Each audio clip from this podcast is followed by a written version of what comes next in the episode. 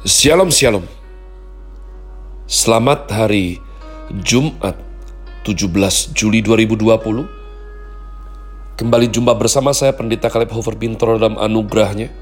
Penuh sukacita sampaikan pesan Tuhan melalui program Chris Word yakni suatu program renungan harian yang disusun dengan disiplin.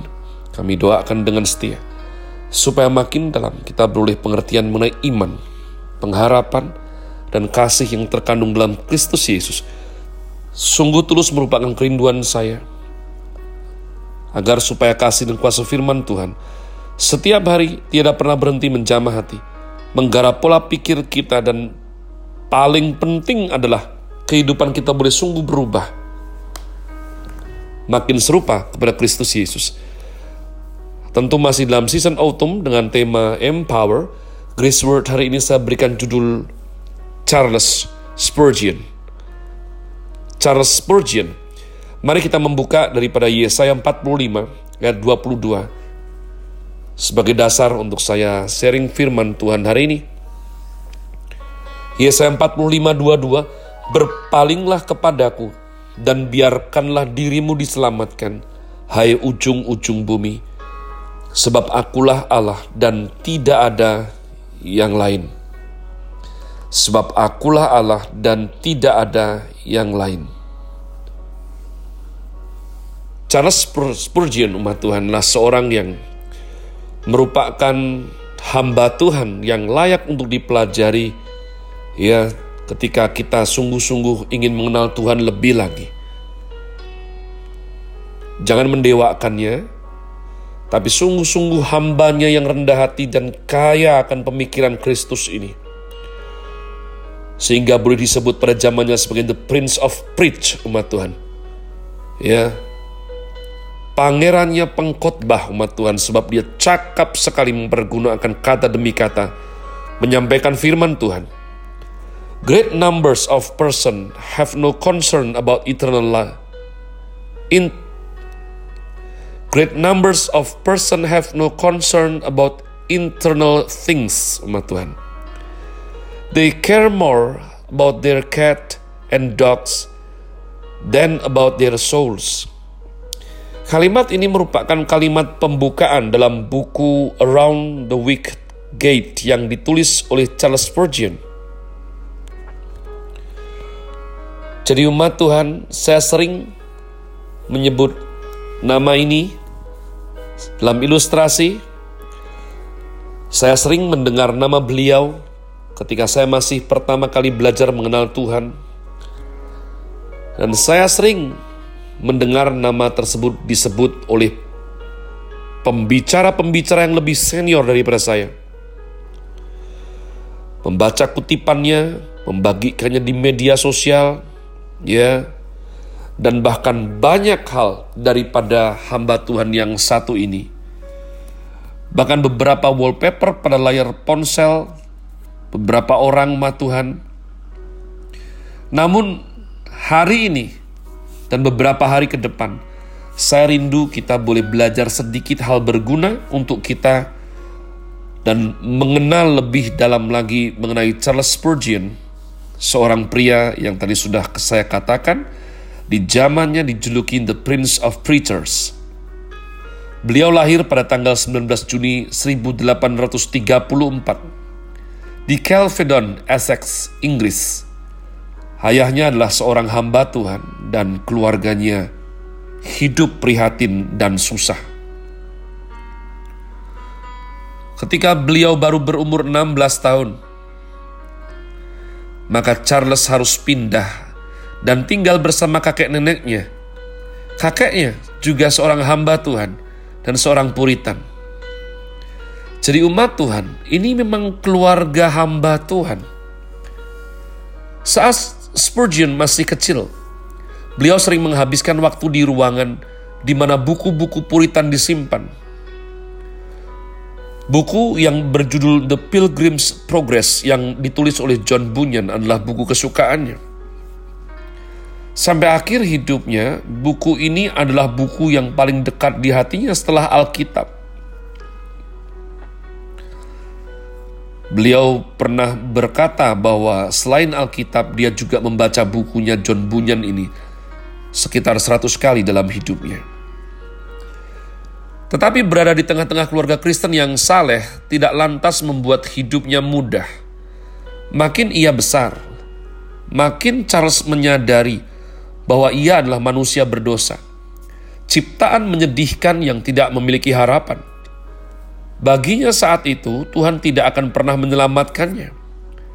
Ia bahkan akan melakukan apa pun dan rela menjadi apa pun hanya jika Tuhan mau menyelamatkannya. Setiap hari ia berdoa dengan hati tersiksa, memohon Tuhan memberikan jawaban. Tetapi ia tidak mendapatkan apa yang ia mau. Dia ingin hatinya merasa pasti umat Tuhan, namun hatinya penuh keraguan-raguan. Ini yang saya sebutkan sering kali bahwa iman Kristen itu harus mengalami menemukan sendiri. Kita tidak pernah mengkotbahkan bahwa ya kamu masuk surga, ya kamu masuk neraka. Tidak umat Tuhan. Tapi umat pilihan itu adalah sesuatu yang real.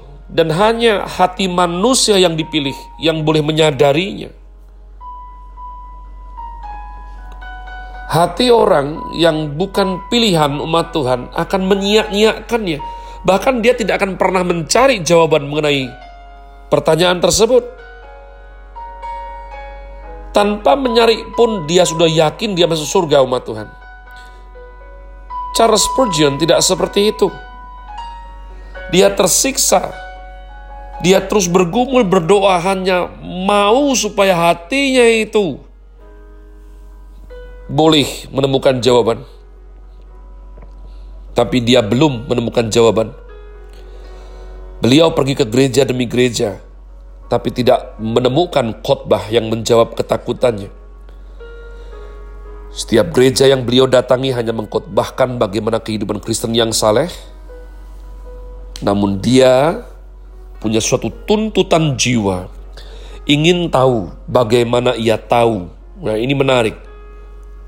Beliau ingin tahu bagaimana ia tahu bahwa hatinya sepenuhnya tahu kalau dosa-dosanya sungguh sudah diampuni.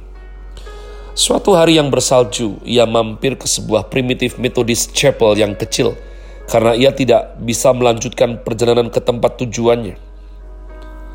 Dan saat beribadah, beliau bercerita kepalanya sakit mendengar suara-suara orang-orang di chapel ini bernyanyi tapi ia tidak peduli. Asalkan ia bisa mendapatkan jawaban dari kegelisahannya. Ketika waktu khotbah tiba, tidak ada hamba Tuhan yang datang. Karena sungguh ya salju tebal sekali. Sampai akhirnya ada seorang pria kurus maju ke mimbar dan membuka Alkitabnya ia membaca Yesaya 45, 22 yang tadi kita baca. Berpalinglah kepadaku dan biarkanlah dirimu diselamatkan, sebab akulah Allah dan tidak ada yang lain.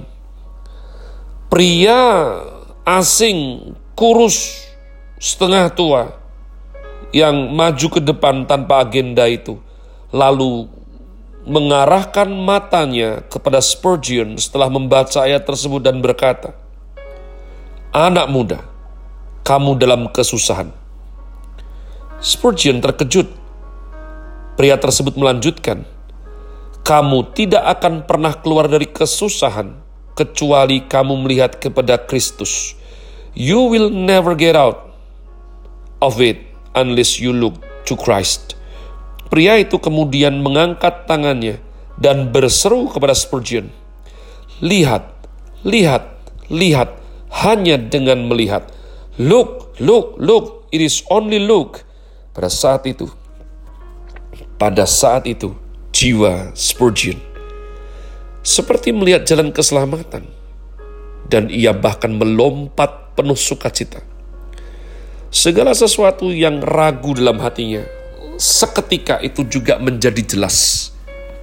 Dan Charles Spurgeon menyerahkan dirinya kepada Tuhan dan dibaptis. Menarik sekali. Dia menyerahkan dirinya kepada Tuhan dan dibaptis bukan karena kakeknya dan papanya seorang hamba Tuhan. Bukan. Umat Tuhan ini sesuatu yang penting sekali buat kita. Jiwa ini harus paham. Jiwa ini harus mengalami Kristus secara pribadi umat Tuhan. Kalau tidak percuma. Maka Spurgeon mulai berkhotbah pada usia 17 tahun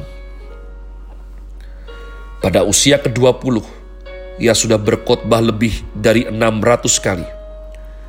Ia berkhotbah di hadapan lebih dari 20 ribu orang tanpa alat penguras suara. Di dalam kehidupannya, beliau berkhotbah kepada sekitar 10 juta orang. Khotbah-khotbahnya terjual sekitar 20 ribu kopi dalam satu minggu, diterjemahkan ke dalam lebih dari 20 bahasa. Sampai hari ini, koleksi khotbahnya ada 60 tiga jilid dan merupakan satu set buku terbesar dari seorang penulis dalam sejarah kekristenan.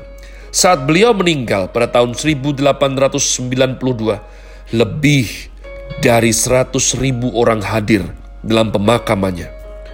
Seluruh masyarakat kota London menunda aktivitas mereka, berhenti dari pekerjaan mereka untuk menghormati hamba Tuhan ini. Ma Tuhan, saya berdoa supaya kita sungguh-sungguh menemukan kedalaman, kenikmatan, serta kesetiaan melayani Tuhan Yesus Kristus. Have a nice day. Tuhan Yesus memberkati saudara sekalian. Sola. Grazie.